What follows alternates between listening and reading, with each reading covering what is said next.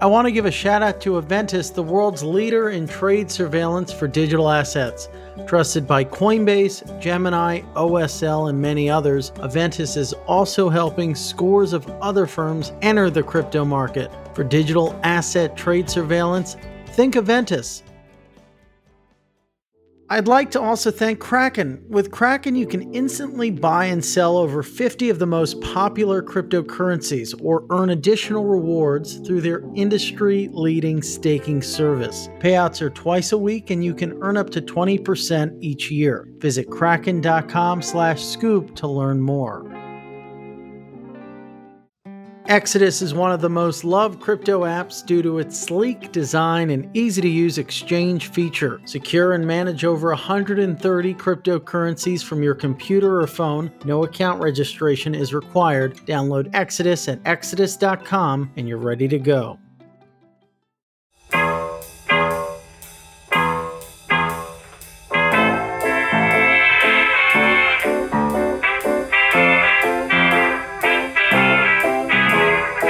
Ladies and gentlemen, welcome to The Scoop. I'm your host, Frank Chaparro, Director of News at The Block. And today, I say this every episode, and most of the time I'm speaking the truth that we have a very special guest. But today, I think we have a even specialer guest just because, you know, this person kind of brings back a bit of nostalgia to my previous world covering market structure in the US equity exchanges, and he's fallen down the crypto rabbit hole.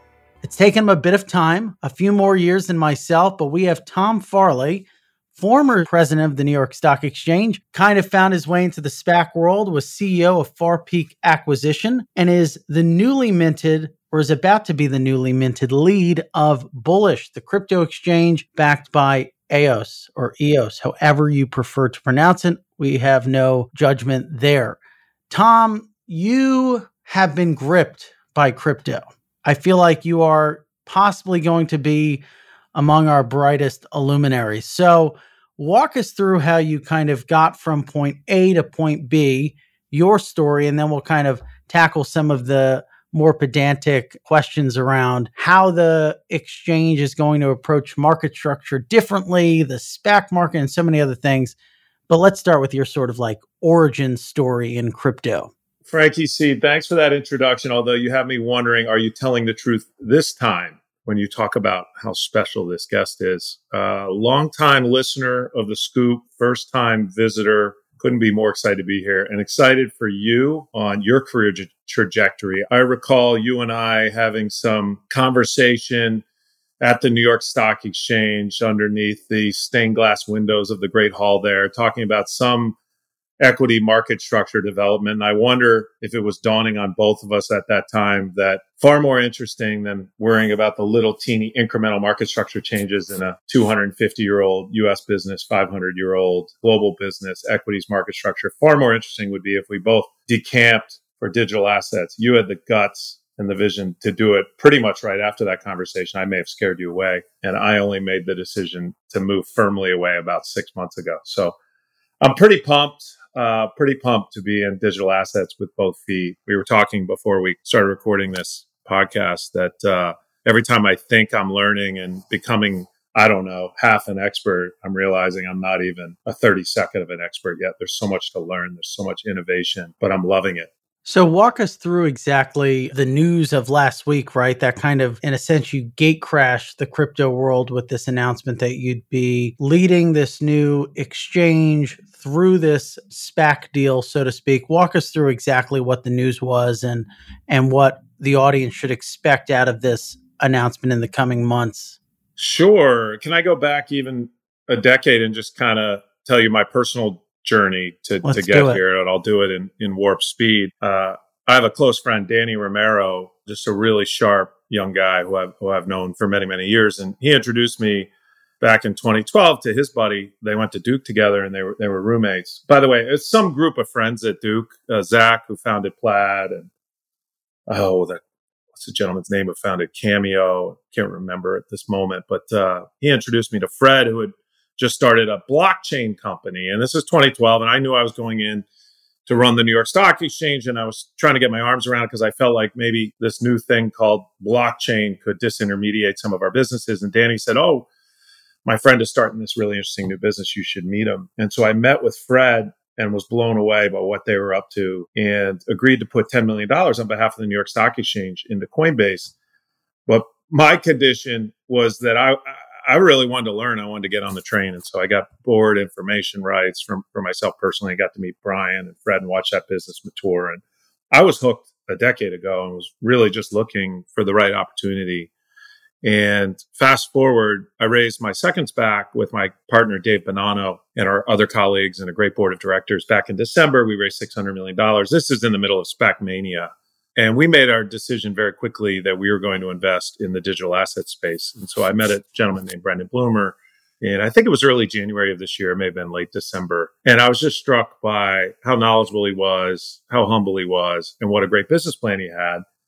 And his business plan that he divined three years ago, really before DeFi was a thing, was to build a global digital assets exchange underpinned by liquidity pools or automated market makers. In other words, every product that would be listed, you know, think for example, Bitcoin USD would be underpinned by a liquidity pool. And because Brendan and his company Block One had a substantial balance sheet, we would be able to invest in those liquidity pools ourselves as well as allow third parties to invest alongside us. And, you know, this was around the time, if, if you remember, Uniswap was really just taken off.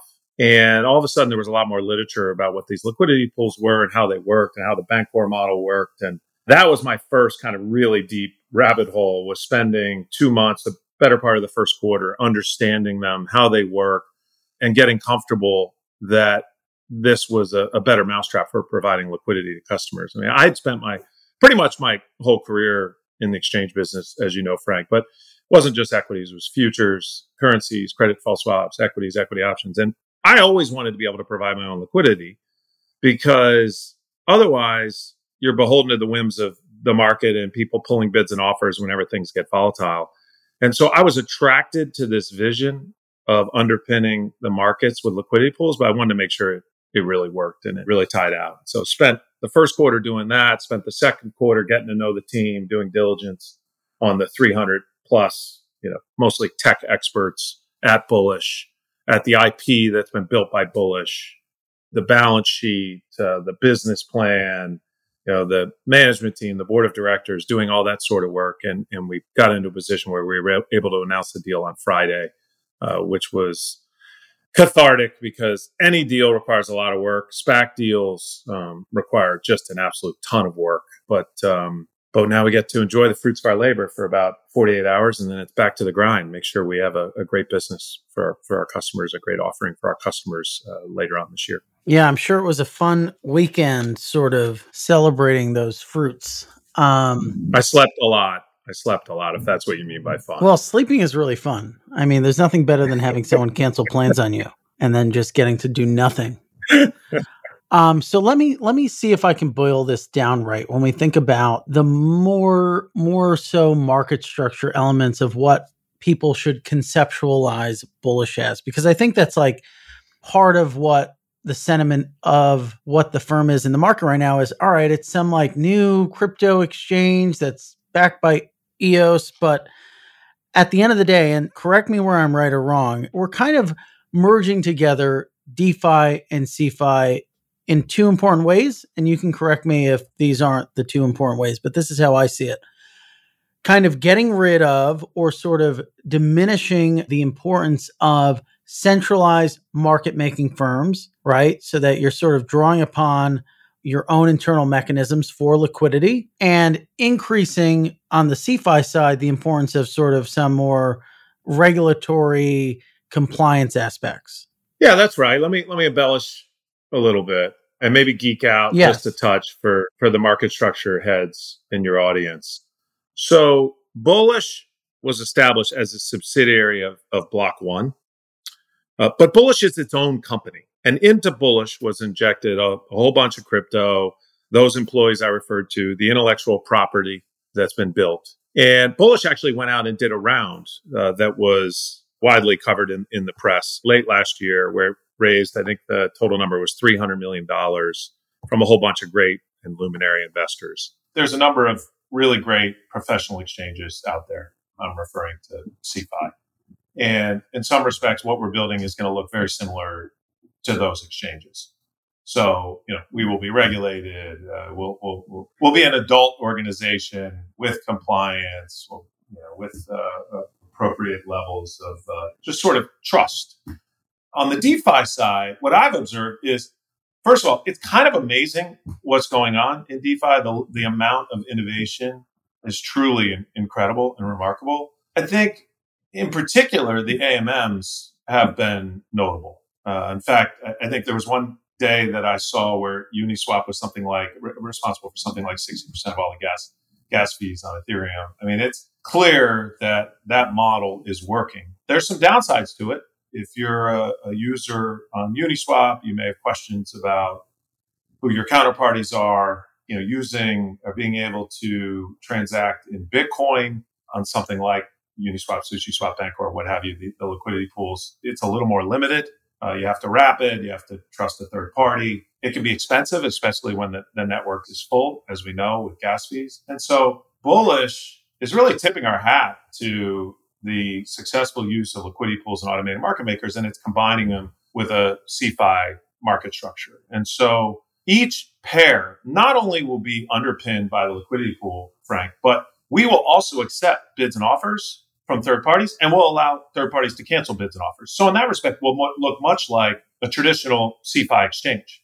So we will have both the market makers, and this is the kind of the one thing in your question that I suppose I'm correcting. There will absolutely be a role for market makers. We will have the ability for them to come post bids and offers, cancel bids and offers, and right alongside that, we'll have the more permanent, sort of semi immutable liquidity that you get from liquidity pool. So when the market gets really flaky or volatile, what have you, we may see a lot of the bids and offers pulled by those market makers, like you do today on the exchanges, but you won't see anywhere near the same change or volatility from the bids and offers that are generated from the automated market maker. I actually think that the intersection of the two, while very difficult to build, and it's partly why Bullish has been spending two years building this complication at the matching engine layer.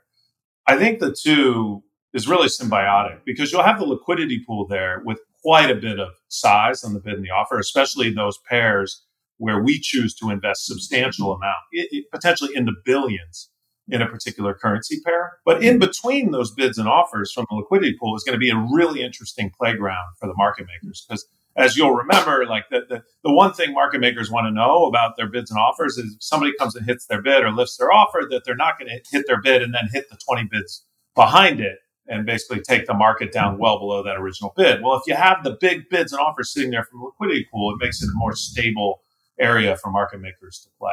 So I know I nerded out a little bit there on kind of how I see it fitting together. Yeah, no, but, but it's sort of like the underpinning point there is it's not solely relying on market makers. They're playing a role, but not maybe as big of a role. Yeah, they're they're definitely playing a role. They're just playing a role alongside the automated market maker. And the, the other thing that we're doing Frank, is we're, we're not only choosing those pairs where we will invest our own balance sheet, and we're going to do so where we think we can have the most impact for customers. In early days, I think Bitcoin USD is something that we're eyeing, along with a number of other pairs where we think we'd have a real differentiation in terms of the liquidity we can provide. Bitcoin, ETH comes to mind as well.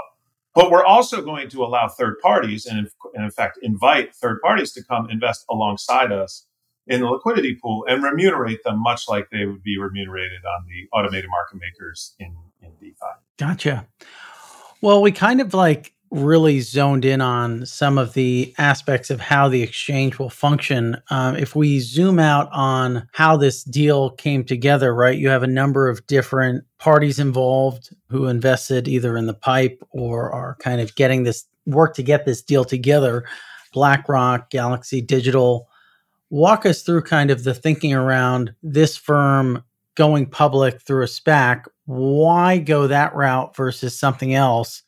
And what does that mean for the firm? I think a lot of people are maybe thinking, why not go raise another round? There's a lot of ample capital in the private market. Why add, you know, a, a level of sort of public scrutiny as such an early company? How did sort of the two parties think about a lot of these different questions? Well, there's a lot packed in there, and those are really good questions. If I had to answer it in the most simple fashion, Brendan and I both share a vision that a vision of the future, I should say, that the winners in the digital asset space, not just exchanges, but generally any business in the digital asset space that's servicing not just retail, but credible institutions. The winners are going to be highly trusted, credible, respected. Having the imprimatur of being a New York Stock Exchange listed company and all that entails, you know, bank accounts with great banks, uh, big four accountants like a Deloitte, uh,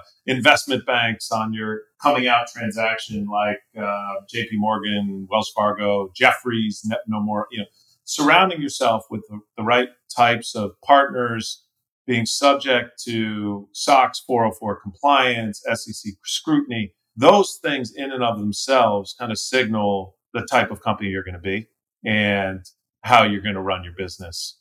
And we believe that ultimately will be very attractive and not just to institutions, but, but even to retail over, over time, because look, there's been a number of really lousy situations in digital assets over, over the last decade where people have lost a lot of money because of bad actors or because of people who couldn't get their act together. So that's kind of the first thing. The second thing is just having access to, to another currency. We, we believe that not just for investing in the automated market makers themselves, although that's very important, but yeah. also the ability to do M&A in a really dynamic market. And then finally, that's super. No, that's a really good point, Tom. And then finally, Brendan and I humbly think we're going to be a great team. You know, he, it reminds me, I worked for a guy, as you know, Frank, named Jeff Sprecher, who mm-hmm. was mentor to me and um, really an amazing person who has built essentially a hundred billion dollar company from from scratch. He bought Intercontinental Exchange for one dollar uh, around about twenty years ago, and now he's built it up to a hundred billion dollars. And he was a visionary as well. And I would kind of marvel at, wow, this guy really has a good sense of how the world will evolve five, ten years from now. Whereas I, what I'm much better at, I, I, I wish I were I were great at that. I try it, I practice it, but it's just not. You know, we're kind of born with some talents and not others. I'm better at, hey, what do we need to do to put one foot in front of the other starting today and into tomorrow and next week so we can actually get where we need to go? And it's a similar partnership with Brendan. Uh, I've run exchanges in a lot of different asset classes, and what we're seeing in crypto is the exchanges are really picking and choosing the best practices from all those different asset classes. I mean, you can look at what some of the big exchanges are doing. They have effectively securities trading, options trading, clearing, futures trading, and not just one type of future, but multiple these so-called perpetual futures as, as well as data futures. So I'm going to be able to benefit from a lot of the knowledge and understanding I've picked up working with really fabulous people in a bunch of different asset classes and uh, teaming up with Brendan and his incredible executive team, I think will be a good match.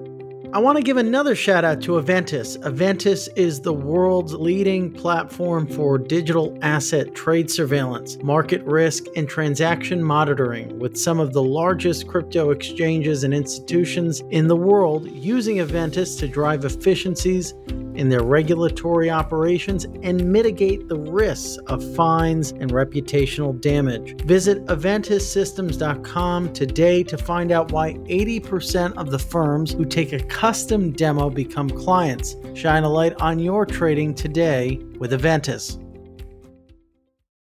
For the last 10 years, Kraken has been known as one of the best platforms for trading crypto online. Now, with the new Kraken app, it's easier than ever to buy and sell over 60 of the most popular cryptocurrencies on the go 24 7.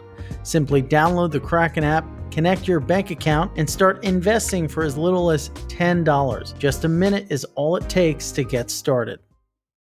I also want to give a special thanks to Exodus. Exodus is one of the most loved crypto apps due to its sleek design and easy to use exchange feature. Secure and manage over 130 cryptocurrencies from your computer or phone and interactive charts let you view the price history of a specific asset and your portfolio's performance over time. Sync your wallet across multiple devices to access your funds from anywhere. Maybe the best part is Exodus is integrated with the Trezor hardware wallet, making advanced security easy for everyone. Download Exodus at exodus.com today.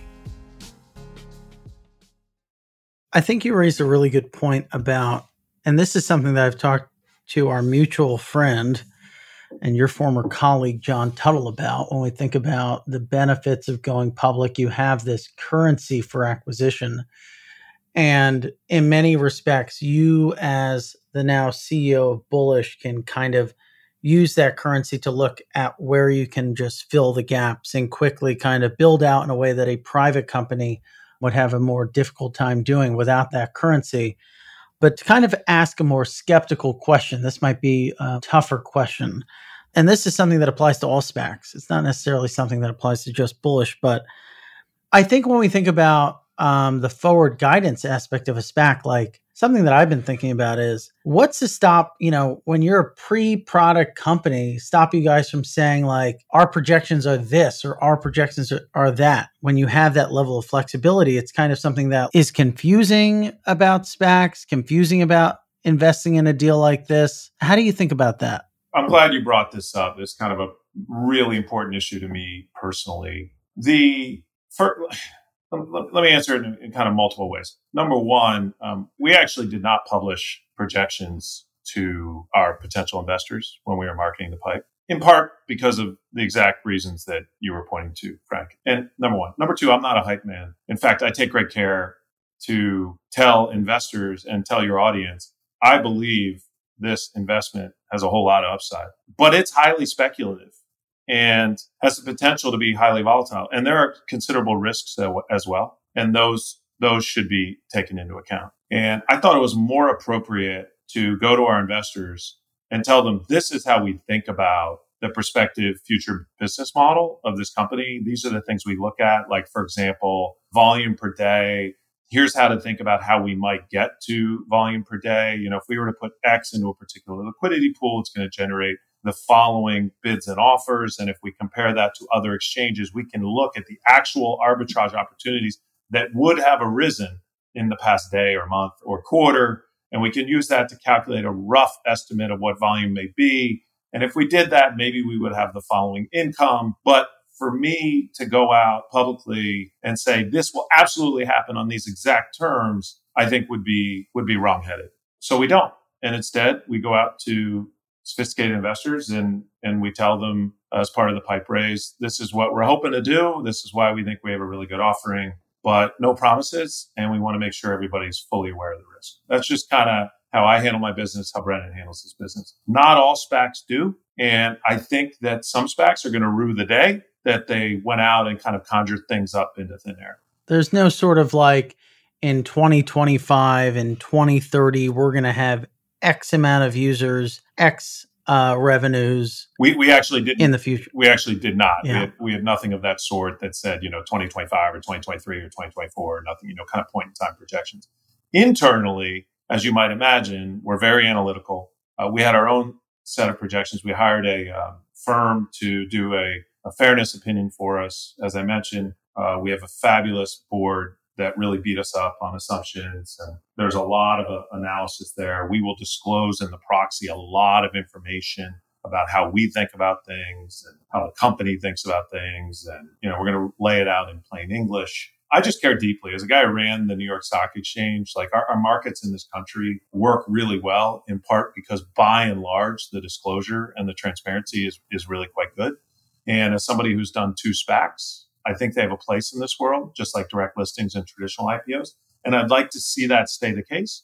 But in order for that to remain the case, people have to operate in a really responsible fashion. As someone who sort of is, I don't think there are many people who are SPAC experts that I know. You're definitely in that camp and at the top of the list. And if you think about that market intertwined with crypto or sort of juxtaposed with crypto, there's a lot of interesting trends that you can unpack there, right? Especially when you think about the amount of private capital that's sitting on the sidelines. In a weird way, and, and you know this better than anyone, the sort of market for private investing in crypto right now is such that typically, right, you have startups, you have companies that have a demand for money. They need money so that they can go build out, you know, different functions or different units or new businesses. But right now in crypto, you have a need or a demand from funds to deploy capital, right? You know, there are LPs that are saying to these funds, you know, my friends made X amount of money on crypto. I want you to go get me some of that crypto money.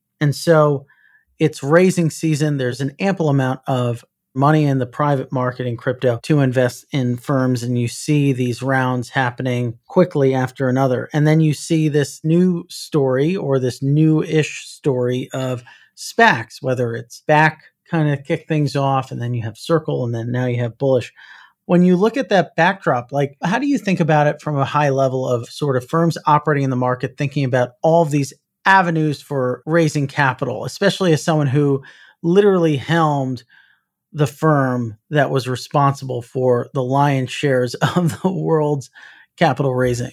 Yeah, as I mentioned earlier, SPACs have a place in the world, but by and large, that place is a target company that is in need of or in search of additional operating talent that a SPAC has, and the SPAC is willing to have one or two or three of its managers go in full time for many years to add value. That that's a use case that makes a lot of sense to me. The second use case is a target that is in need of of capital and not just the potential for capital. Because remember, SPAC capital can be redeemed by the investors just prior to closing, but actual guaranteed capital. And so if somebody can bring to the table, let's say they have a $300 million SPAC and they can show up and say, and I'll guarantee an additional 300 million. I will speak for that myself. Or I have such great relationships with the pipe market that even in a tough pipe market, don't worry, I'll go out and raise you 300 million. And, and they actually can. Then there's a use case for that. Beyond that, I, I don't really see what the industrial logic for a SPAC is. And, you know, look, I did my first SPAC in mid 2018 before they were cool. You know, I, I felt like I was like selling fake Rolexes on Canal Street when I tried to explain to people what I was doing. but it was fine for me. I just needed a break. Don't don't talk to me about fake Rolexes on Canal Street. I got I got knockoff AirPods on Mulberry for thirty dollars and how do they work? Um, constantly causing issues. But I, you know, I just needed a break. I'd been managing exchanges for a long time, and you know, when you're managing exchange, the only thing you deal with is the problems. And I found after long enough that not only was that all I was doing, but the main person who dealt with it, Stacey, was actually better at it than I was. And Total was winning all the big tech listings. So it was, it was time for me to exit stage right. And I, I enjoyed doing the SPAC in middle of 18, but like there was no panache. There was no sexiness to a SPAC. And that was cool. I was kind of looking for a change of pace. Then all of a sudden SPACs became like the, the hottest thing ever. And I was like reading the Wall Street Journal quizzically saying, this is nuts. This makes no sense. Every company should not go public with a SPAC. I think there's over 150 billion now of SPACs looking for deals. And you know, if there's 150 billion, then there's something like 30 billion or 35 billion of founder promote, uh, which is the amount that a SPAC uh, founder gets paid that is trying to be shoehorned into the market. So it just went it went bananas. Where where I think it will go back to is kind of where it was, which is there's these two use cases, and every once in a while there'll be a deal that makes sense to go public via SPAC, and most of the time there won't be. And most of the time, these great crypto companies will go public via an IPO or a direct listing. Which, um, you know, I look. I think a direct listing we should see as many of those as we see SPAC deals, and maybe more. And right now, we only see like a fraction of direct listings as compared to SPACs. That's a really interesting point. Or they can just keep raising in the private markets because there's just so much capital there. How do you think SPAC went from being a dirty word to the hottest trend in capital markets? Is it simply a derivative of the caliber of issuers out there, right? Like you didn't see Ackman and Goldman necessarily as active in the market as you did five, ten years ago it was a speculative bubble. How you know we could we could spend the next podcast and the next five talking about how speculative bubbles form. You know, they what's the expression, Frank? It's it's you know it was slow and then it was sudden or something to that effect. Mm-hmm. You know, just slowly and then all of a sudden, if you looked around, you had sellers who were able to get a high price. You had SPAC operators who were willing to pay the high price you had pipe investors who were willing to pay the high price because when the deal was announced, there were more investors who were buying at a higher price. And some of the valuations became unhinged from the actual fundamentals. And, um, you know, the whole kind of system just elevated there for, what was it, six months or so. And now it's back to a more rational place. And I suspect you're going to see a whole lot of SPACs that are out there in the world just disappear In other words, they will never announce the deal. The investors will get their money back plus one or 2% interest. So they won't be harmed in, in a particularly material way or any way. Really, the only downside is the SPAC founders themselves who invested the upfront capital. They will lose that capital, but that was the risk they took. And so mm-hmm. I don't mm-hmm. think it'll be a, a massive flame out. I don't think it'll cause any systemic problems whatsoever, but I think you're going to just see a lot of failures. So I think this is a good way to like close the show and like I feel like the listeners of this show are going to be like wow like why couldn't this have been 2 more hours? I would keep you Tom for another 2 hours but I've been inundated with these these flight issues trying to get out of Philadelphia flight canceled on Sunday and then yesterday um, well, so some, something was get... something was lost in translation because we were set to have our you know to record this yesterday and I got a call and they said, Hey, we have bad news. And I said, well, Jesus, doesn't sound good. They said, and, and this is an exact quote Frank has been detained at the Philadelphia airport. Detained? detained. Yeah. And I went, Oh my God, what happened now? Like I'm thinking how I could I could call Uncle Nino. Maybe Uncle Nino can, can help out. Does Frank need help? And I said, He's been detained. What did Frank do? And they said, well, the flight is delayed. And I said, do you mean delayed? And they said, yeah. Delayed. Del- they said, yeah, he's delayed. That's what we meant. He's been detained at the airport. So I had a big scare. Honestly. You thought you thought I had like you know some Uncle Nino PCP or something like on my person, and they brought me out back to like I didn't know, but it didn't sound good for for a minute there. But then I thought to myself, Frank is the only guy I know in market structure who studied divi- at the D- divinity school, which is why I've gone to you time and again for advice because I figure you probably have a special. Look I've got JC on my side. Right, you've got a special look into what the appropriate what the appropriate market structure should be. And by the way, I can go toe to toe. My mother was a Catholic nun for five years. She left the night before her final vows, and so you know, while I I suspect if she had gotten her final vows, it might have been it might have been better, but I probably wouldn't be here to do this podcast. So I have a little bit of that special sauce too. It'd be very bad for the scoop, that's for sure. But when we when we think about, um, th- there's a lot to untangle here, and so I, I guess to sort of culminate the episode, and you think about all of these, you know, bad deals and SPACs, and sort of all of the stuff happening in the market, as a sort of closing note to the listener, why should they maybe expect something different? What is sort of like something about bullish that we haven't touched on that might resonate with them to think like all right this is something i need to like look at seriously versus at, at one point in the market it seemed like every day there was a new exchange launching. So uh, i'll give you that sort of final word. Yeah no i appreciate it.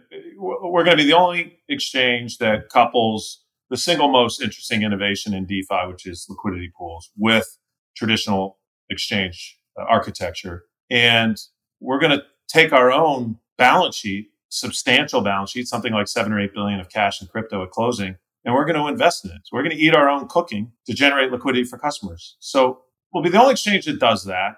And I'd like to think that's going to add a lot of value for customers in the form of liquidity. We've got a, a great management team, technology team, visionary leader in, in Brendan. But all that said, Frank, you know, don't just take our word for it. Watch us, listen to what we say, follow our actions, make sure we're delivering on it, really understand both the upside and the risks, and watch this space. All right. So, Tom, where can our listeners learn more about what you and Bullish are doing? Really appreciate you coming on the show. Give us um, where can we find you? You know, Frank, and this is shameless shilling, but the Brendan and I filmed a 20 minute video, you know, no longer than that, uh, it's available on the Bullish website. And we go through in a lot more organized detail than I have on this call what we're going to build, how the business fits together. We talk a little bit about the timelines of the launch, and that is available. You can navigate to it from the Bullish website. Perfect. All right. Well, I want to thank you for being our guest on the show today thank you so much for stopping by the scoop. This was this was epic. This was really fun. Thanks for coming on, Tom. And thank we'll, you. We'll talk soon. Thank you, and uh, you do an absolute ton for the digital asset space, and you're fun to listen to. So keep it up, buddy. Thanks so much. Looking for more great insights from The Block? Check out The Block Research, the premier platform for research content on crypto markets and the digital asset industry. The Block Research membership includes cutting edge reports, webinars, company maps, and more, available via our dedicated research portal. Visit theblockresearch.com to find out how to join today or contact a member of our sales team at sales at theblockcrypto.com and let them know that Frank sent you.